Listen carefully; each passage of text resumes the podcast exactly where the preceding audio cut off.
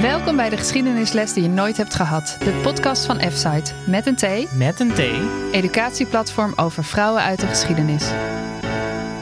Ik ben Mark Bergsma. En ik ben Agnes Kremers. Wij zijn historici met een eigen bedrijf van gisteren. We kijken met een andere blik naar het verleden en zijn altijd op zoek naar de verborgen, vergeten of minder gehoorde verhalen. In deze aflevering gaan we het hebben over Cartini. Ze werd geboren in 1879 en was een feministische schrijfster uit het voormalig Nederlands-Indië. Cartini zag geestelijke ontwikkeling als een fundamenteel recht. Hierover wisselde ze veel brieven uit met Nederlandse penvriendinnen. Ze bekritiseerde de achtergestelde positie van vrouwen en ze uitte kritiek op Nederland, de koloniale machthebber. In Indonesië wordt ze nog steeds als heldin geëerd met een eigen feestdag. Al haar brieven zijn gebundeld in een boek. Ze is een veelgelezen Nederlandstalige auteur. Let op, een Nederlandse auteur. Want ja, ze schreef in het Nederlands. Maar hoe bekend is ze hier eigenlijk? En daarom deze uitzending. We gaan het hebben over Cartini met Lara Nuberg. Zij is historica, schrijfster, producent en ze onderzoekt in haar werk wat het koloniaal verleden betekent voor haarzelf, de Indische gemeenschap in Nederland, maar ook voor de mensen in het Indonesië van vandaag de dag. Dat doet ze onder andere aan de hand van een succesvolle blog Gewoon een Indisch meisje en in het pas verschenen publicatie The Journey of Belonging, maar hierover later meer. Ja, Lara, we gaan je zo een aantal vragen voorleggen van leerlingen over Cartini. Want uh, wij kunnen wel zelf de vragen bedenken, maar het is veel leuker als we het aan leerlingen overlaten. Um, zij krijgen natuurlijk geschiedenisles op dit moment en pubers zijn toch vaak origineler dan wij zijn. Ja, dat sowieso.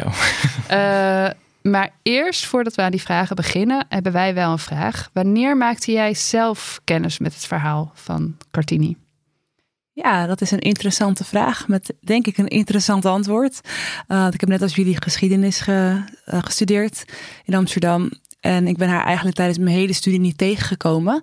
Dus ik hoorde voor het eerst van haar op een evenement dat jullie organiseerden. Plot twist. Ja, ja van gisteren in Felix Merites. En um, ik herinner me dat nog heel goed, want ik dacht, ik zat daar en ik viel zo ongeveer van mijn stoel. Omdat ik dacht, hoe kan het dat ik nog nooit van deze vrouw gehoord heb? Dat was echt het eerste moment, ja. ook niet haar naam of... Nou ja, ik kom uit Amsterdam Zuidoost. Daar is een Cartini-straat. Dat viel mij later opeens op. Dus ik had haar wel eerder kunnen uh, tegenkomen. Of dan had je het zelf moeten ja. opzoeken. Ik bedoel, je ja, hebt het in ieder geval is, niet meegekregen nee. tijdens je opleiding. Ja. Wij ook niet, volgens mij. Nee, het was voor ons ook voor die avond hebben wij toen, volgens mij werd ons ook Cartini meer aangedragen. En dat we toen een beetje hebben verder gelezen over wie zij nou was. Ja, ik vind het zo gek, omdat ik best wel wat vakken over feminisme heb gevolgd tijdens mijn studie. Ook in vergelijkend perspectief. En dat is gewoon niet voorbij gekomen. Dus, nee. Ja. nee. Ik heb ook nog wel vakken gewoon over Nederlands-Indië gehad. Of gewoon, maar het ging altijd over dekolonisatie. En... Ja, of over Indische letteren. Dus dan gaat het natuurlijk ja. over Indische schrijfsters die met weemoed over de kolonie schrijven. Ja, dat is dan een heel ander perspectief dan ja. wat je Precies. Cartini dus, dan onbekend is. Ja, dus ik was eigenlijk best wel uh, onder de indruk van het evenement. En jullie ook heel erg dankbaar dat um, haar verhaal daar gepresenteerd werd. Daarvoor hebben we je uitgenodigd om dit te zeggen tegen ons. Oh, kijk, ja, ja zie je. Ik word er ook voor betaald, uh, ja, lieve luisteraars. Ja, ja, ja, reclame. nee, maar uh, jij bent, hebt wel um, nu veel meer kennis over Cartini en ook daar gaan we het ook later meer over hebben, over de Indonesische geschiedenis. Ja, maar kun je nu kort wat vertellen over jouw interesse voor de Indische geschiedenis? Gewoon hoe is dat begonnen? Um, ja, dat is misschien dat is wel al tijdens mijn studie begonnen. Misschien al een stukje al wat eerder, omdat ik zelf een Indische familieachtergrond heb. Dus mijn oma die is geboren in voormalig Nederlands-Indië en die is in 1947 met een schip naar Nederland gekomen, omdat zij als Indo-Europeaan, dus iemand met zowel Europese voorouders als Indonesische voorouders, uh, niet in het onafhankelijke Indonesië wilde wonen. We gaan daar even stoppen, want dan dus ja. nog even het jaartal. Wanneer kwam ze hier over? 1947. 1947. En ik ja. denk dat het goed is om hier even wat bij stil te staan, want wanneer werd Indonesië onafhankelijk? Nou ja, dat ligt er maar net aan aan wie je dat vraagt. Ja, dat is nu een heikel ja, punt dit inderdaad. is een interessante discussie, want um, nou, na de Tweede Wereldoorlog liet trouwens in Indonesië of ja, in Nederlands-Indië, zoals we veelal in de Nederlandse geschiedschrijving nog noemen, uh, pas in, op 15 augustus 1945 bevrijd. Toen capituleerde Japan. Dus uh, wij vieren hier in Nederland op 5 mei de bevrijding. Maar de mensen die in de kolonie nog in de Japanse interneringskampen zaten, ja, die werden eigenlijk pas op 15 augustus bevrijd. Ja. Er waren daar geen bevrijders, maar Japan capituleerde. Dus daarmee hield de Tweede Wereldoorlog officieel op in dat deel van de wereld. Um, ik denk ook, ja, veel mensen die zaten in die kampen en die hoorden dat pas dagen later. En in die tussentijd, um, op 17 augustus 1945, hebben Sukarno en Hatta de onafhankelijkheid van Indonesië uitgeroepen. Vanuit hun perspectief is het zo dat de Japanse bezetting ophield, waardoor Indonesië in principe vrij was, want de Nederlanders waren al verdreven in 1942. En zij grepen die kans. Ja, want dat was het moment dat de Japanners. Uh... Dat was het moment dat de Japanners inderdaad uh, Nederlands-Indië bezetten. En um, nou ja, zij grepen dus die kans op 17 augustus 1945 om te zeggen: wij willen die Nederlanders niet terug. Wij zijn een onafhankelijk land. Nou maar ja, dat, dat vond Nederland niet. Nee, dat vond Nederland niet. En dat is dus ook het interessante. Want zoals wij uh, het vaak leren op school en um, zoals het in onze geschiedenisboeken staat, wordt eigenlijk een beetje gedaan alsof Nederland daar in 1945 nog de baas was. Terwijl dat was eigenlijk niet het geval. Nederland was. De, Nederland, de meeste Nederlanders waren opgesloten tijdens de Tweede Wereldoorlog in interneringskampen. Dat gezag was weg. Dus je kan eigenlijk zeggen, in 1942, met het, op het moment dat de Japanners capituleerden, was er niemand aan de macht. En op dat moment grepen de Indonesische mensen. ja de kans om hun onafhankelijkheid uit te roepen. Ja, en daarop volgde de Indonesische onafhankelijkheidsoorlog. Die duurde tot en met 1949. Eh, dus dit wordt eigenlijk ook een dubbele geschiedenisles die je nooit hebt gehad. Want we leerden dus niet zoveel over vrouwen uit de geschiedenis. Maar we leerden ook niet zoveel überhaupt. Eigenlijk geen, we kregen geen um, kritische les over onze geschiedenis in Nederlands-Indië. Nee. nee, ook niet dat laatste stukje alleen, maar ik bedoel ook niet die 300 jaar daarvoor nee, maar het is ook interessant, want jij zegt uh, de Indonesische onafhankelijkheidsoorlog. Terwijl ja, ik denk als Nederland niet zo agressief had gereageerd, dan had er geen oorlog hoeven te zijn. Ik zie het meer als verdediging van, van de onafhankelijkheid. Ja, ja. Dan als een oorlog om die onafhankelijkheid te verkrijgen. Want in principe, wat ik net zei, dat machtsvacuum, dat was daar. Dus ja.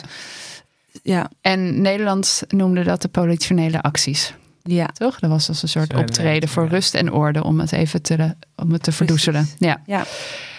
Um, Oké, en jouw familie uh, kwam naar Nederland? Ja, mijn, uh, ja, mijn oma die um, is op een hele Europese manier opgevoed. Ook al was ze gemengd, gemixt. Ze, ja, ze had een donkere, donkere huidskleur, maar um, haar vader die had een een goede baan weet te verkrijgen bij de, bij de Nederlandse overheid in um, Indië, bij de Post- en Telegraafsdienst. Uh, Zij als Indo-Europees. Zij was Indo-Europees, ja. ja. Uh, Indisch noemen ze dat dan nu in Nederland. Um, ik vind Indo-Europees wel een iets betere term misschien, omdat het toen in de kolonie ook zo werd genoemd. Ja. Um, dus zij werd opgevoed met het idee dat Europa ja, het beste was wat, wat er in de wereld was eigenlijk. Met, uh, dus zij mocht niet naar gamelan muziek luisteren, Indonesische traditionele muziek. Ze ook naar Nederland met die ja, dat gedachtegoed. Maar zij luisterde naar Chopin, ze kreeg pianoles, uh, ze moest ABN spreken. Dus het was heel logisch dat, uh, ja, gezien de manier waarop zij was opgevoed, dat zij niet in Indonesië wilde wonen. Um, plus de meeste Indo-Europeanen steunden ook het Nederlands gezag, waardoor het gevaarlijk werd voor hun om daar te zijn. Um, die periode wordt de Bersiap genoemd. Daar, daarin zijn ook veel Indo-Europeanen en Indonesische mensen die Nederlands gezind waren vermoord uh, door Indonesische nationalisten. Uh, tegelijkertijd zijn er vervolgens veel meer Indonesiërs vermoord door het Nederlandse leger dan uh, andersom. Dus het is een hele bloedige, hele bloedige periode ja, geweest. Ja. Maar eigenlijk door, de, door die familiegeschiedenis ben jij, heb je dat hele tijd meegekregen of ben je later pas meer daar onderzoek naar gaan doen. Daar komen we later ook nog op terug hoor. Ja. Maar is daar komt daar de. Nou ja, mijn oma die zei altijd. Um, wij zijn Indisch en dat is iets heel anders dan Indonesisch. En ze wilde niks met Indonesië te maken hebben, omdat uh, zij had het gevoel dat zij door Indonesiërs haar land was kwijtgeraakt. En dat door de Indonesische onafhankelijkheid, dat zij daar niet meer welkom was als Indo-Europeaan. Dus mij werd altijd heel duidelijk het onderscheid geleerd tussen Indisch zijn of Indonesisch zijn. En ze zei ook, zij was nooit meer terug geweest naar Indonesië. En ik had ook het idee dat zij het niet zo zag zitten dat ik daar per se iets te zoeken had. Dus er werd altijd een beetje over gesproken van ja, dat is een gevaarlijk land en ze snapt niet wat ze daar doen. Ze wilde eigenlijk die uh, idylle bewaren. Ja, ja en, um, ik denk ook, ja goed, Indonesië is natuurlijk ook lang, is volgens ook lang een dictatuur geweest. Dus het is ook ingewikkeld om terug te gaan voor haar uh, geweest. Maar ik ben er wel naartoe gegaan, drie jaar nadat mijn oma is overleden. Toen was ik 18. Toen ben ik na de middelbare school gaan reizen door Azië. Nou, dat doen heel veel scholieren natuurlijk. Tussen, uh, tussen middelbare school en studie. En toen ben ik naar Indonesië gegaan. En toen ik daar kwam, toen vond ik zoveel terug van mijn familie. Ik dacht, ja, dit is inderdaad het land van mijn oma. De manier waarop zij haar, haar huis inrichtte, de manier waarop zij kookte, hoe ze eruit zag, um, hoe, de manier waarop ze met, met mij en met andere mensen omging. Ik herkende gewoon ongelooflijk veel van haar in Indonesië. En dat zette me echt aan het denken. Van, je vond je roots eigenlijk terug. Ja, wat, nou als, wat, wat betekent het nou dat zij altijd zei dat wij niet Indonesisch zijn? Terwijl als ik hier loop in Indonesië, voel ik zoveel... Het voelt zo bekend. Ja. Heel veel herkenning. Ja. Heel veel herkenning, ja. En daar zijn eigenlijk die eerste vragen ontstaan en mijn eerste interesse om die geschiedenis eens beter te gaan onderzoeken. Uh, maar het heeft toch nog wel een aantal jaar geduurd voordat ik me daar echt uh, volledig voor in ging zetten. Ja. ja. En ga je nu uh, daarover uithoren? Maar dan nu, volledig inzetten voor Cartini. Ja, ja nu vooral over Cartini. Um, want we springen nu in het diepe en zetten je even voor de klas. We gaan je drie vragen voorleggen van leerlingen. En dit zijn Nina Belt en Nina Wendt, twee Nina's. Ja, hoe is het mogelijk? Ja, van het uh, Leonardo College de in collectie Leiden. Nina's. Ja. uh, en zij hebben zich een beetje verdiept in Cartini en hebben hier vragen over bedacht. De eerste vraag. Hi, ik ben Nina Belt en ik had een vraag over Cartini. Namelijk, waarover schreef zij met haar penvriendinnen?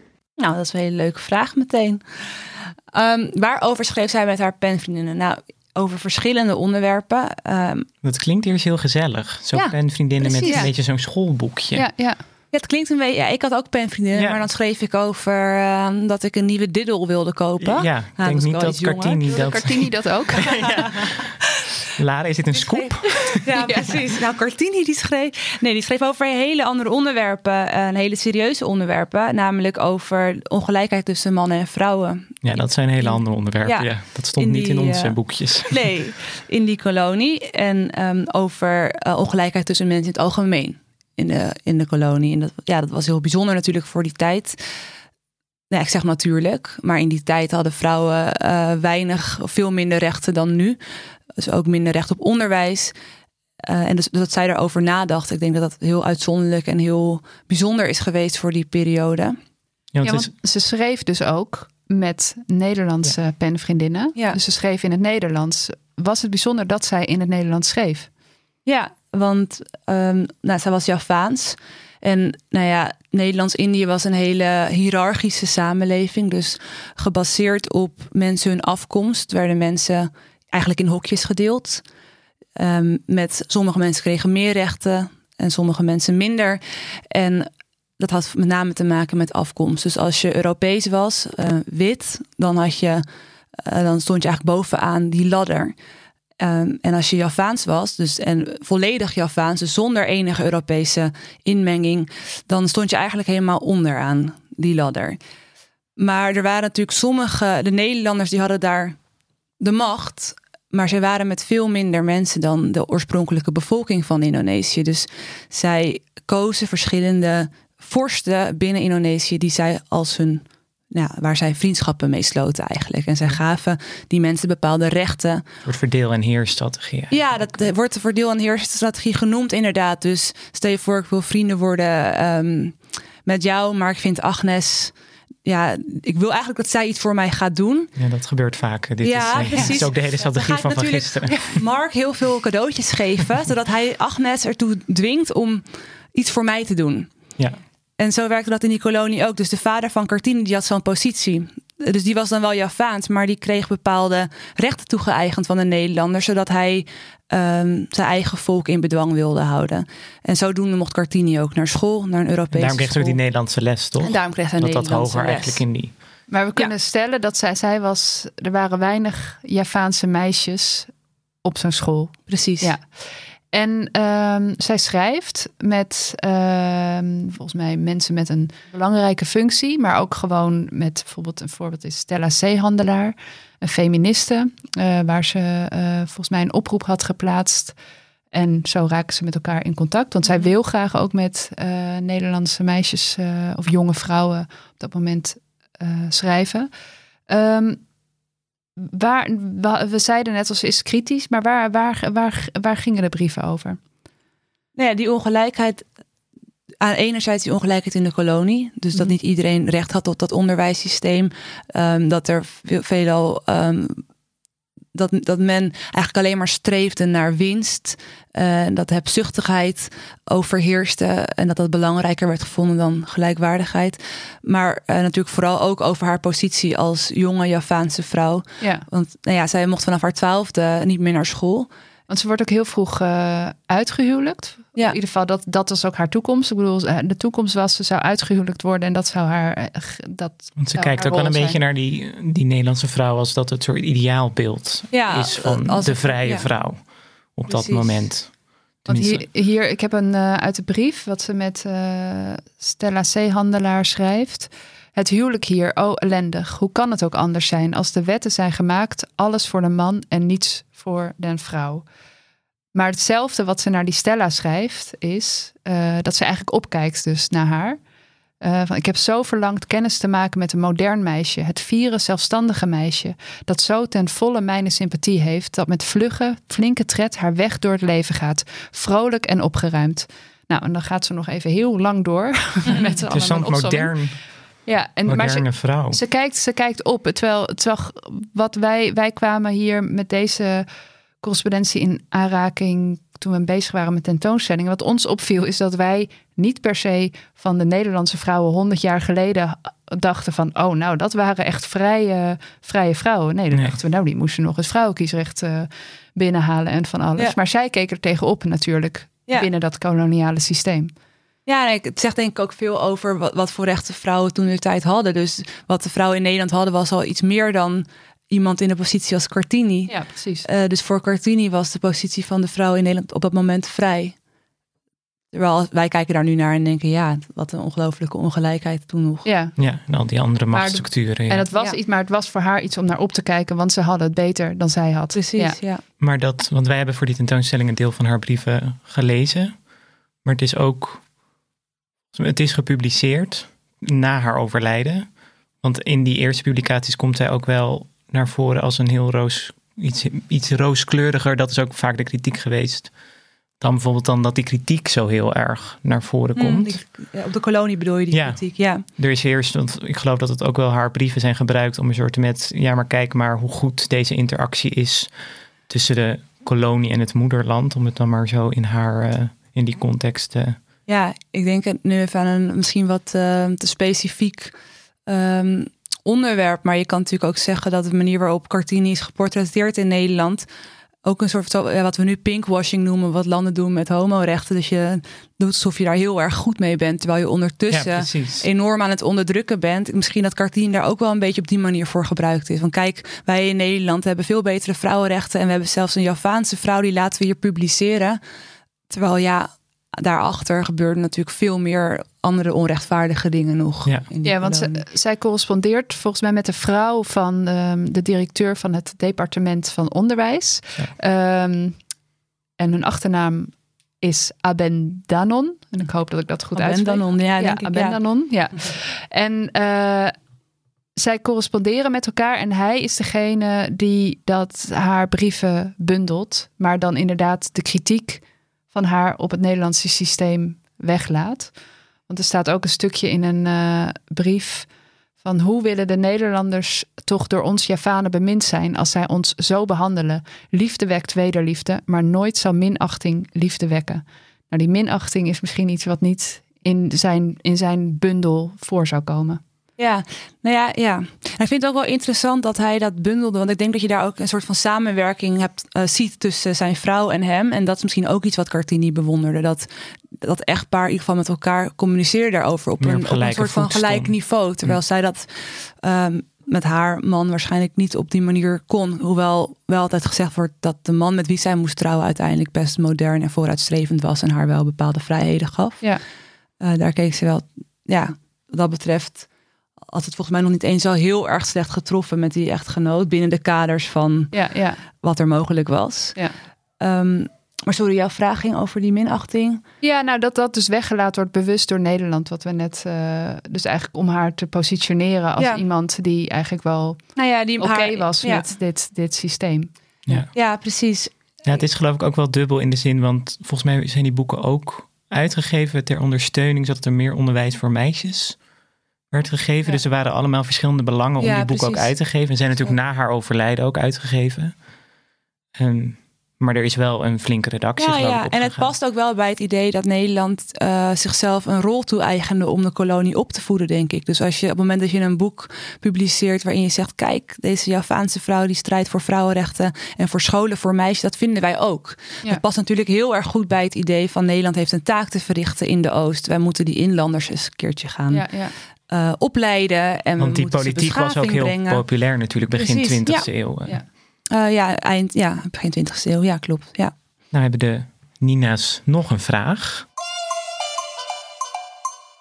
Hoi, ik ben Nina Wendt en ik vroeg me af waarom wij les moeten krijgen over Cartini. Ja, nou, daar, ik denk dat eh, verschillende mensen daar heel verschillend over zullen denken en antwoorden. Maar voor mij persoonlijk denk ik dat het belangrijk is dat wij ook over feminisme en ehm, vrouwen leren die zich ehm, inzetten voor vrouwenrechten over de hele wereld. En dat we het niet alleen maar zien als iets wat in Europa is ontstaan. Er zijn natuurlijk vrouwen over de hele wereld die zich hebben ingezet en nog steeds inzetten om de positie van vrouwen te verbeteren. Um, maar als we over feminisme leren in Nederland, dan is het vaak over Nederlandse witte vrouwen die dat deden. Tegelijkertijd denk ik dat we sowieso niet heel veel uh, geschiedenis krijgen over vrouwen op school. En daarvoor zijn jullie Ja. natuurlijk ook, om dat Hallo. gat uh, een beetje op te vullen.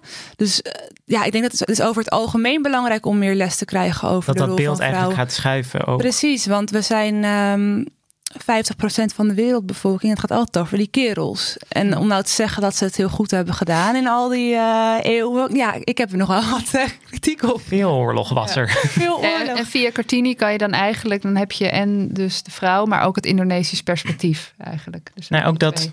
dat transnationale, dat hele moeilijke woord, in, de, in wat jij ook zegt, van, dat je ziet dat op verschillende, in verschillende landen op dat moment gewoon die beweging gaande was. Dat het niet een soort Ja. alleen in Europa was. Nou, en ook, kijk, we proberen natuurlijk uh, niet meer zo te denken vandaag de dag. Dat er verschil is tussen mensen, dat er een soort van rassenonderscheid te maken. Dat is natuurlijk een taboe. Ik denk dat iedereen wel het ermee eens dat dat niet netjes is. Maar het gebeurt onbewust natuurlijk nog wel heel vaak. Zijn de uitvloeiselen van ook Precies, en. Nederland heeft heel lang gedacht dat die mensen in Indonesië gewoon wat do- dommer waren dan uh, de mensen uit Nederland. Ja, die beschaafd moesten. Ja, en ik denk dat Cartini heel goed laat zien dat dat niks met IQ of aangeboren slimheid te maken heeft, maar dat alles met educatie te maken heeft. En dat iedereen, uh, als je maar de juiste toegang krijgt tot educatie, ja, hartstikke slim kan zijn en prachtige dingen kan. Want dat was ook wel de kern toch van haar missie, dat zij heel erg streefde naar dat onderwijs. Ja, voor meisjes, Ja. voor vrouwen. En volgens mij, zij heeft een uh, eigen school. Want eigenlijk komt ze te jong te overlijden, Ja. 25 jaar. Dus heel, heel vroeg en eigenlijk ook te jong om echt... Uh, ja, dat is in het- 1904. Ja, Dus dat- 1904, om Ja, echt het verschil 25. te kunnen uh, maken op 25-jarige leeftijd. Maar volgens mij heeft zij wel een school, een kleine school uh, geopend, toch? Ja, zij opende een school met haar zus. Uh, ik geloof in de achtertuin van hun huis. Om uh, meisjes van lagere inlandse vorsten te onderwijzen. Dochters daarvan. Ja. Um, omdat zij dus eigenlijk een leven uh, moest leiden binnen de muren van uh, het huis van haar vader. Uh, maar die vrijheid kreeg ze wel, om dat, om dat schooltje in de tuin. Want hoe reageerde haar familie erop? Op wat? Op gewoon haar, haar dat doelgerichtheid van dat ze dat onderwijs wilde. Ze wilde eigenlijk natuurlijk uit een soort uitbreken, uit een soort structuur. Ja, hoe reageren ouders als je dochter ongelooflijk tegenstrijdige, uh, ja, dat is van alle tijden. moeilijke. Ja, ik denk, uh, ja, ik denk dat die, de familie, zo'n adellijke Javaanse familie, is, wordt gevormd door tradities en gebruiken. Dit was natuurlijk alles behalve volgens die tradities en gebruiken. Dus ja, zij was rebels. En zo, zo eh, werd ze ook wel gezien. Dus ja, ik, ik, ken, ik weet, weet natuurlijk niet hoe haar vader daar echt over Nee, daar dacht. zijn geen bronnen van. Nee, had hij maar een dagboek bijgehouden dat was, over, precies. over zijn Ja. verschrikkelijke dochter die Ja, weer een ja. idee eh, had. Ja. Maar goed, dat schooltje mocht. Dus ehm, dat laat ook wel zien dat haar vader niet, niet helemaal onwelwillend was natuurlijk tegenover haar ideeën. Maar ik denk alles binnen de kaders van, ja, van, van nee, maar het zegt ook wel iets en- dat het haar lukte, zeg maar, Ja. binnen zo'n familie. Niet Ja. zozeer, ik snap prima dat, dat dat heel ingewikkeld binnen zo'n familie ook is, maar het had ook meteen een streep er doorheen gekund en dan had het helemaal... eh, Nee, precies. Nou, er, waren, denk, er waren zeker wel mogelijkheden en eh, ja, ingangen Ja. voor haar. Zij heeft er ook hard voor gestreden. Op een gegeven moment kreeg ze zelfs toestemming om in Nederland te studeren. Dat is toch niet doorgegaan uiteindelijk. Maar dat het haar lukte om in ieder geval die toestemming te krijgen om toe te treden tot een Nederlandse universiteit. Ja. Dat is natuurlijk hartstikke bijzonder geweest voor die tijd. ja. En ik weet niet, eigenlijk weet ik niet precies waarom zij niet gegaan is. Het zou iets te maken hebben gehad met die tradities en het idee dat zij toch beter functioneerde als vrouw binnen een huwelijk. Dat, dat een man haar nodig had. En zou het ook nog haar leeftijd? Ik bedoel dat ze gewoon, dat ze dus te vroeg is, eh, eh, is, eh, overleden. ze is overleden. Ja, misschien als ze langer had geleefd, dat ze het nog Ja. had doorgezet. Maar ja, ze is, natuurlijk- ze is overleden een paar dagen nadat ze haar, haar eerste kind werd Ja, geboren. ja. Dus misschien had ze ook wel volledig op het moederschap Ja, moeten precies. focussen. Ja, dan. ja. Ja, dat is ook meer gissen natuurlijk. Ja, en ik denk ook wel, er zit ook iets tragisch in het feit dat ze is overleden. Nadat ze dus de taak van de vrouw had volbracht, Ja. een kind baren. Ja, Eh, er zit iets tragisch in. En dat maakt haar verhaal natuurlijk ook op de een of andere manier nog bijzonderder. Ja. En eh, ja, want bijzonder is haar verhaal. Want dat komt ook naar voren in de volgende vraag van de Nina's. Hoi, Nina weer. Waarom is er eigenlijk in Indonesië een feestdag naar Kartini vernoemd? ja, Indonesië was natuurlijk in 1945 ehm, een nieuw land. En ehm, een nieuw land moet zichzelf ontwikkelen. En het is natuurlijk ook niet zo dat als op, of, eh, op, op, eh, in Java werd die onafhankelijkheid uitgeroepen. Dat wil natuurlijk niet zeggen dat dan al die duizenden eilanden van Indonesië zich daar dan meteen prettig bij voelen. Dus Indonesië Nee, is een heel divers eenheid, land. eh. Nee, precies. Het is een land dat bestaat uit ongelooflijk veel verschillende ehm, volken, mensen met andere tradities. Iemand uit Sulawesi, die wordt op een heel andere manier opgegroeid dan iemand uit Sumatra. Dus het is voor Indonesië heel belangrijk geweest om een nationaal verhaal te creëren. Ik denk dat heel veel landen dat doen. Ik denk dat elk land Ieder dat land doet dat. Ja, Ja, wij hebben dat ook in Nederland met Koninginnedag of Koningsdag. Ja. Dat je je even één voelt met elkaar. Eh, dat is voor Indonesië ook heel belangrijk geweest. Dus zij is een. om ehm, ook de boel bij elkaar te houden, ja, om de boel ik. bij elkaar te Ja. houden. Ja. En wat dat betreft, ik vind het heel mooi dat Indonesië toen in de jaren zestig ook vrouwen als nationale heldinnen heeft uitgeroepen. Ehm, ze hebben specifiek gezocht naar vrouwen die belangrijk zijn geweest in de geschiedenis van Indonesië. Ook eh, vrouwen die belangrijk zijn geweest in het verzet tegen kolonisatie door Nederland. En eh, nou ja, Kartini is natuurlijk een heel belangrijk symbool, omdat zij al van jongs, ja, vanaf een hele jonge leeftijd correspondeerde met Nederland over vrouwenrechten. Dus zij is echt uitgeroepen tot heldin van Indonesië vanwege het opkomen voor vrouwenrechten. En in Indonesië kennen ze haar dus ook gewoon goed. Het is ongelooflijk eh, dat wij in Nederland zo weinig over haar weten, terwijl ja, ik denk niet dat er iemand in Indonesië is die haar niet kent. Misschien kinderen van vijf of zo, maar volgens mij wordt dat er heel jong wel al ingeprent. En zij positioneren haar eigenlijk weer heel anders, zoals dan de Nederlanders deden aan het begin van de 20e eeuw. Want zij, eigenlijk wordt ze in Nederland wel gezien als, eh, behalve als pionier voor de rechten van de Indonesische vrouwen, ook voor de nationale onafhankelijkheid, als ik het goed heb begrepen. Ja, omdat zij inderdaad ook kritisch is over het koloniale Ja, systeem. precies. Ik heb nooit ontdekt dat zij echt iets heeft geschreven als Indonesië moet onafhankelijk worden en een eigen regering krijgen. Ik denk ook dat het, zij is natuurlijk Net te vroeg ook ja, overleden. vroeg. Ja, die Ja. ideeën daarover ontstonden pas rond 1900, eh, 1908. Dat er echt ook organisaties gevormd werden waarin men die ideeën ging ontwikkelen en daarover discussieerde. Dus zij is inderdaad net daarvoor. Maar je kan zeggen dat zij wel een voorloper is geweest Ja. Op die ideeën over onafhankelijkheid. Omdat zij die onrechtvaardigheid aankaarten. Ja. Hey, en eh, jij bent ook in Indonesië geweest. Heb jij wel zo'n Kartini-dag eh, meegemaakt? Nou, ik heb een keertje een. eh, ik was op Ambon tijdens een Kartini-dag. Ehm, ik heb toen niet zo heel bewust dat meegemaakt in de zin van dat ik festiviteiten heb, ehm, heb bijgewoond. Maar ehm, ik kreeg. Want die een- zijn er dan wel. Die zijn er wel, ja. En ook op school, eh, vooral voor de meisjes, worden dan. Een mok met Cartini. Een mok met Cartini, Ja, ja, nee. zoals wij hier een mok met, Willem, met eh, Maxima en Ja. Willem hebben.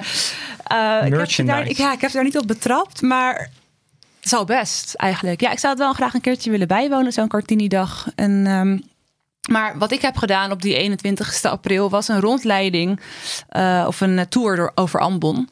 En het eerste wat ik tegen de chauffeur zei was Salamat Hari Cartini, van fijne Cartini-dag. En dat was een eh, jonge man en die keek mij echt aan en die zei: Wat? Dat is voor vrouwen. Dat, eh, dat vier ik niet. Ik zei: Oh, maar als het over vrouwen gaat, gaat het toch ook over jou? Toch een nationale. Precies. En zonder een vrouw was jij er überhaupt nooit geweest. Maar, ja, maar die keek me echt aan. Die keek me echt aan. Die zei, nou nee, mijn mijn dochters die eh, doen daar wel iets aan. Maar voor hem was het een doodnormale werkdag. Ja, ja. Maar ik weet natuurlijk niet of dat eh Dat een beetje zoals is. hier met Internationale Vrouwendag. Dat dat dan ook. Dat mannen dat dan zeggen. Is dat hier zo? Nee, weet ik eigenlijk niet. Nou, ik denk dat de meeste mensen daar sowieso niet echt bij stilstaan. Ja, ik leef zelf een beetje in een bubbel. Dus dan denk ik, wie staat er nog niet bij stil? Ja. maar ik Ja, geloof dat dat, de het. rest van Nederland gewoon doorgaat hoor, op zo'n dag. Op 8 maart, ja. En bijvoorbeeld in Rusland gaan ook Ja. met allemaal bloemen en dingen op Internationale Vrouwendag. Ja, Daar is het echt een soort collectief. eh, dat hebben wij hier helemaal niet. Nee. Nou, ja, en het is natuurlijk ook wel, wat ook nog wel leuk is om te benoemen, is dat Indonesië is eigenlijk eh, qua representatie van vrouwen in de regering altijd best wel eh, ver geweest. Ja, ver vooruit ja, ja. ten opzichte van Nederland. De eerste vrouwelijke minister in Indonesië werd al gevormd in, die kwam al in het kabinet in 1945.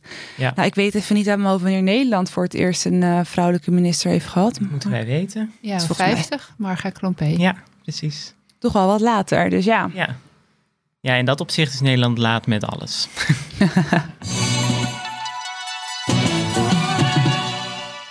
Ja, Lara, jij zei dat jij Cartini-dag dus niet echt hebt meegemaakt. Maar we gaan nu bellen met een PhD-student Amalia Astari. En zij groeide op in Indonesië. Zij is Indonesisch. En zij kan ons meer vertellen over hoe Cartini-dag in Indonesië beleefd wordt. Hallo. Hi Amalia, wat fijn dat we jou nu weer spreken. Want jij las in 2016 een column voor over Cartini tijdens ons event in Felix Meritus. En jouw voordracht maakte diepe indruk. Lara had het net er al eh, even over.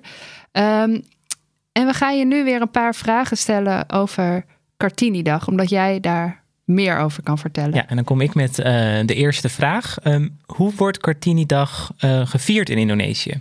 Kun je daar iets meer over vertellen? Dat hangt eigenlijk er van de leeftijdsgroep af. Eerlijk gezegd, ehm, 21 april is een dag wanneer kinderen of eh, scholieren een pret hebben. Dus op deze dag zal ze vrij van school zijn. En de schooldag wordt dan vervangen door een Indonesische traditionele kostuumwedstrijd. Of eh, ze doen ook een quiz over wer- leuk. wereldkennis. ja, ja, heel. eh, ja, een, een grote feest. Dus Het is eigenlijk meer, meer voor kinderen. ja, het is eigenlijk meer voor kinderen. Dus eh, geen volwa eh, volwassenen hebben betrekking ehm, tot de Cartini-dag. Want wij Indonesiërs, we leerden als kinderen het figuur Cartini. Eh, wat ik zelf heb geleerd is, Cartini is een nationale heldin. En ik moest toen haar geboortedatum herinneren, want wie weet zou het dan een van de vragen voor de geschiedenistoets, zeg maar. Oh, heel praktisch, ja. ja. en eh, En wat betekent Kartini dan voor jou persoonlijk? voor mij moeten Indonesische vrouwen de strijd van Kartini op hun eigen manier te interpreteren, zeg maar. Dus voor mezelf, Kartini-dag is een symbool van de dag.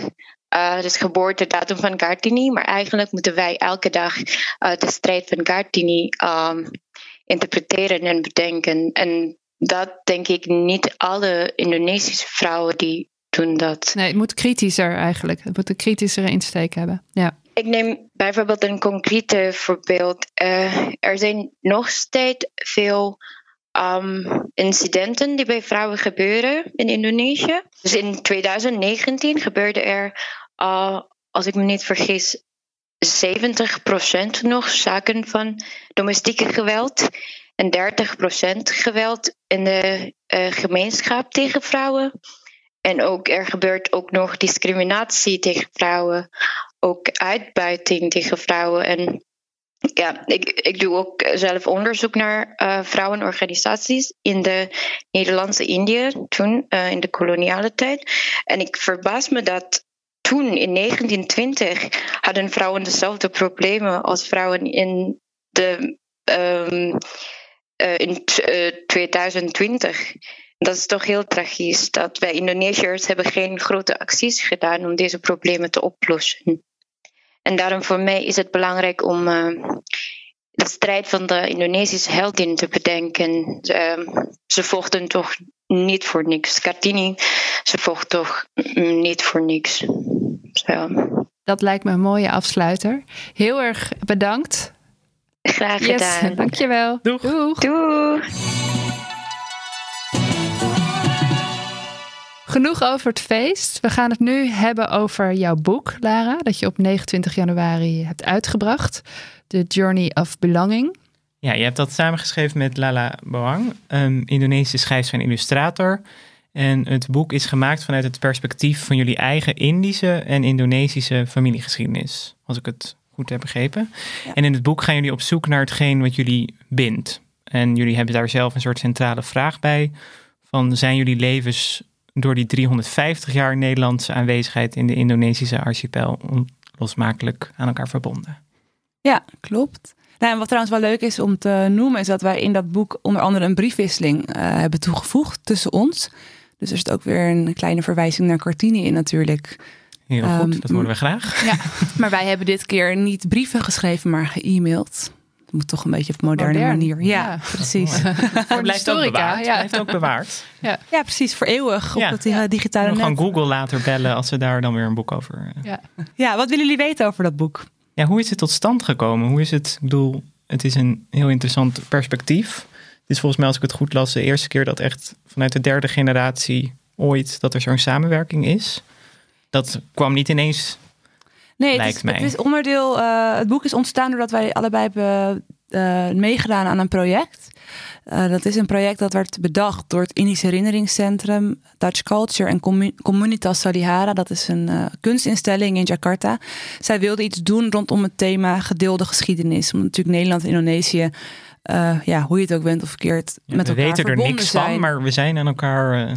Ja, en zij gingen, nou ja, het Indisch Herinneringscentrum, die heeft, dat, dat, het is echt hun doelstelling om Indische geschiedenis levend te houden. Dus zij kwamen met het idee om ehm, zes makers van verschillende achtergronden, dus een theatermaker, documentairemaker, fotograaf, schrijfster, theatermakers, om die te koppelen aan Indonesische deelnemers. Ook allemaal eh, mensen, die, met name schrijvers in dit geval. Eh, Lala, met wie ik heb samengewerkt, is dan ook tevens illustrator en visueel kunstenaar. Eh, en het idee was dat er een uitwisseling moest plaatsvinden tussen dus die Nederlanders met een Indische achtergrond en ehm, Indonesische auteurs. dat mocht je zelf invullen? Of? Ja, we mochten dat zelf invullen. We, we zijn ehm, door de organisatie aan elkaar gekoppeld. Het Indisch Herinneringscentrum die kende mij en de andere mensen die zij ehm, hebben aangedragen. En Salihara in Jakarta heeft de keuze gemaakt voor Indonesische auteurs. En zodoende hebben ze mij en Lala aan elkaar gekoppeld. Ik denk in de eerste instantie omdat ik ook audioverhalen maak en Lala visueel kunstenaar is. Dus ze dachten, dan kunnen ze mooi een installatie maken met elkaar. Ehm, maar toen La- Lala en ik elkaar ontmoetten voor het eerst in Jakarta, toen besloten we eigenlijk al vrij snel dat we een boek wilden maken. Omdat het toch iets blijvender is dan een audio-installatie in een tentoonstelling. En het ook een groter bereik kan hebben. Hey, het, is, het is het eerste samenwerkingsproject ooit tussen een Indische en Indonesische schrijfster van de derde generatie, toch? Ja, eigenlijk al die projecten die in dat project eh, zijn ontstaan, Ja. zijn samenwerkingen tussen mensen die de, ja, de derde generatie na de Indonesische onafhankelijkheid. Eh, dus onze project, ja, dat is inderdaad de eerste keer. En kan je kort wat, wat eh, waarom moeten mensen het boek lezen? Ik denk. ehm, Mag ik nog heel even wat Oh, vragen over die ja. generatie? Want ik ben ook wel. Zijn er veel uitwisseling geweest tussen die andere twee generaties daarvoor? Dus de eerste en de tweede generatie? Niet echt. Ja, ik, ik wil nu niet mensen boos maken die zeggen, maar ik heb echt heel veel gedaan hoor. Er zijn natuurlijk wel dingen gebeurd. Hè. Marion Bloem is een hele bekende schrijfster met een Indische achtergrond. Zij heeft heel veel gedaan met Indonesische, eh, in Indonesië, over Indonesië. Zij heeft heel erg die verbinding met Indonesië ook gezocht, altijd in haar werk. Maar ik, uh, en ik weet ook dat zij heel graag met uh, Indonesische schrijver Ayu Utami een soortgelijk project wilde doen als Lala en ik nu hebben gedaan. Maar het is op de een of andere manier nooit helemaal van de grond gekomen. Dus ja, en natuurlijk, er zijn ook mensen van de tweede generatie die heel actief, uh, zowel in Nederland als in Indonesië, werken en publiceren.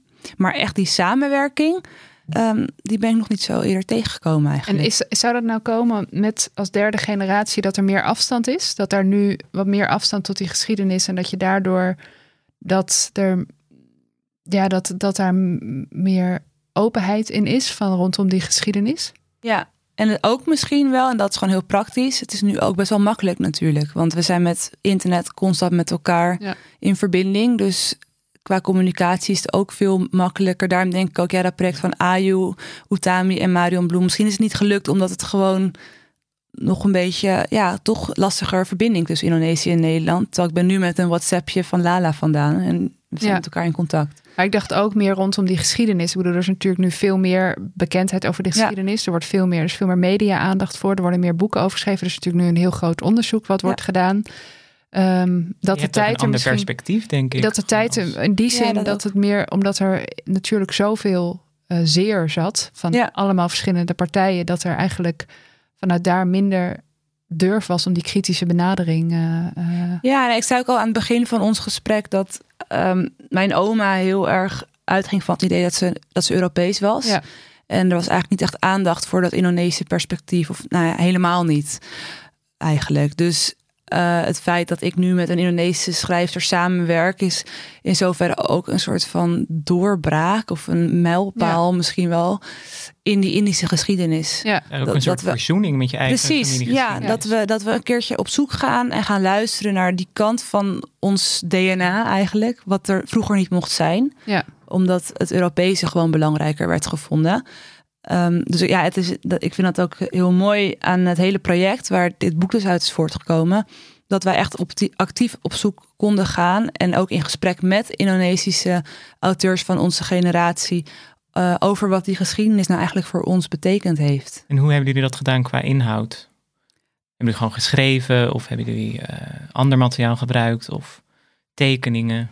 Ja, Lala heeft een aantal illustraties gemaakt voor het boek. En die heeft zij getekend. En vervolgens heeft onze vormgever heeft die tekeningen nagemaakt in draadjes. Met het idee, gekleurde draden. Met het idee dat wij, door, ja, dat wij met elkaar in verbinding staan. En dat die draden van de geschiedenis eigenlijk uh, ja, overal doorheen lopen en ons verbinden. Maar qua inhoud, qua tekst, hebben we ervoor gekozen om uh, eigenlijk de context van de geschiedenis uh, te laten zien in de vorm van een tijdlijn. Ze hebben een tijdlijn gemaakt waarin nationale geschiedenis centraal staat. Dus echt de geschiedenis tussen Nederland en Indonesië. Vervolgens een extra tijdlijn voor vrouwen die belangrijk zijn geweest in die geschiedenis. En vervolgens een persoonlijke tijdlijn waarin um, nou ja, wij als familie, waarin onze familiegeschiedenis dus plotseling ontstaat in die vreemde nationale geschiedenis. Um, waarin van alles gebeurt wat buiten mensen hun persoonlijke macht valt. En wat ik daar heel mooi aan vind, is dat je kan zien dat politieke besluiten, die dus op nationaal niveau plaatsvonden, heel erg van invloed zijn geweest op onze familiegeschiedenis. Dus uh, het uitroepen van de onafhankelijkheid van Indonesië en, en, de politionele acties hebben geleid dat mijn oma naar Nederland kwam, bijvoorbeeld. En nou, dat zie je in die tijdlijn heel goed. Dat zie je nu heel mooi naast elkaar. Precies, ja. En vervolgens hebben we um, een, uh, een het deel wat we her story noemen. Dat is dus de geschiedenis van de vrouwen in onze familie. Ja, tot aan kanon. Ja, precies. Omdat mijn vader was ook alweer meteen een beetje beledigd. Die zei, waarom sta ik er niet in? Ik, ja, pap, dit gaat nu een keertje over de vrouwen in de familie. Maar goed, mijn familielijn is ook via de vrouwelijke lijn Indisch. Dus mijn, mijn moeder... Uh, mijn moeder heeft dan een Indische moeder en een, een, Joodse vader. En mijn oma was dus een Indische vrouw. Dus zo gaat die lijn van mij ook terug naar die, naar die voormalige kolonie. Um, en voor Lala is, was ook interessant om te ontdekken, want zij heeft ook via haar moeders tak een oma die um, toen zij onderzoek begon te doen naar haar familiegeschiedenis vanwege dit project. Uh, haar oma blijkt ook Europese voorouders te hebben. Ah, ja. Dus uh, dat wist zij niet. Dat wist zij niet. Nee, dus nou, ze had ooit wel eens begrepen dat haar oma ergens een Duitse voormoeder had. Wat ik trouwens een ongelooflijk interessante geschiedenis vind. Want het verhaal in haar familie is namelijk zo dat zij een over, over, overgrootmoeder heeft, heel ver weg, die uh, helemaal Duits was. En dat die trouwde met iemand uit Sulawesi. En dat is ook voor die tijd, hebben we het over 1850. Ja, dat is heel bijzonder dat een witte vrouw trouwt met een, um, iemand uit Indonesië. Dat, dat, is eigenlijk niet zo gangbaar. Maar ja, kan natuurlijk wel. Dus, dus je hebt letterlijk een hele onbekende geschiedenis ja, uh, opgedoken. Ja, precies. En uh, ja, dus zij vond ook via die vrouwelijke tak in haar familie, vond zij dus opeens ook Europese inmenging plaats. En dat liet haar natuurlijk ook denk, uh, ja, denken over, ja, wie ben ik dan eigenlijk? Want ik ging er altijd vanuit dat ik uit Sulawesi kwam. Maar nu blijkt, ja, zij heeft sowieso ook Chinese invloeden in haar familie. En we zijn allebei, we noemen gado gado, zegt ze dan in Indonesië, gemengd. Ja. Um, ja, en hoe is dat ontstaan? Maar vervolgens ook, ja, hoe heeft dan die koloniale geschiedenis ons leven beïnvloed? En daarin hebben we eigenlijk, dat, dat bespreken we eigenlijk in het deel van de brieven. Dus dan het is een briefuitwisseling over hoe wij denken over die geschiedenis, over geschiedenisonderwijs uh, in het algemeen. Ja, ik ben van jongs af aan een geschiedenisnerd, maar zij niet. Zij, zij schrijft ook in die brieven waarom ze dat niet was. Um, nou, dat moeten mensen maar lezen. Ja, ja, sowieso het boek past prachtig eigenlijk ook bij het thema van onze podcast, van ons project. Ja, ja. Her Story. Ja. Dit was de geschiedenisles die je nooit hebt gehad. Deze keer over de Indonesische auteur en feminist Kartini. En ook eigenlijk een beetje over Lara zelf. Lara, bedankt voor het delen van al je kennis en dat je hier wilde vertellen over je eigen familiegeschiedenis. Uh, wil jij zelf nog iets kwijt? Wil je nog reclame maken? Oh, mag ik? Ja, zeker. Ja, dan natuurlijk heel graag. Uh, het boek wat Lala en ik hebben geschreven, dat is te koop via mijn blog, gewoonindischmeisje.nl. Dus als je geïnteresseerd bent, kun je het daar vinden. Heel goed. Veel dank aan onze producer Daniel van der Poppen en dank aan Lucas de Gier voor de muziek. Dit was het. Wij duiken weer de geschiedenis in. Tot de volgende aflevering van De, geschiedenisles die je nooit hebt gehad.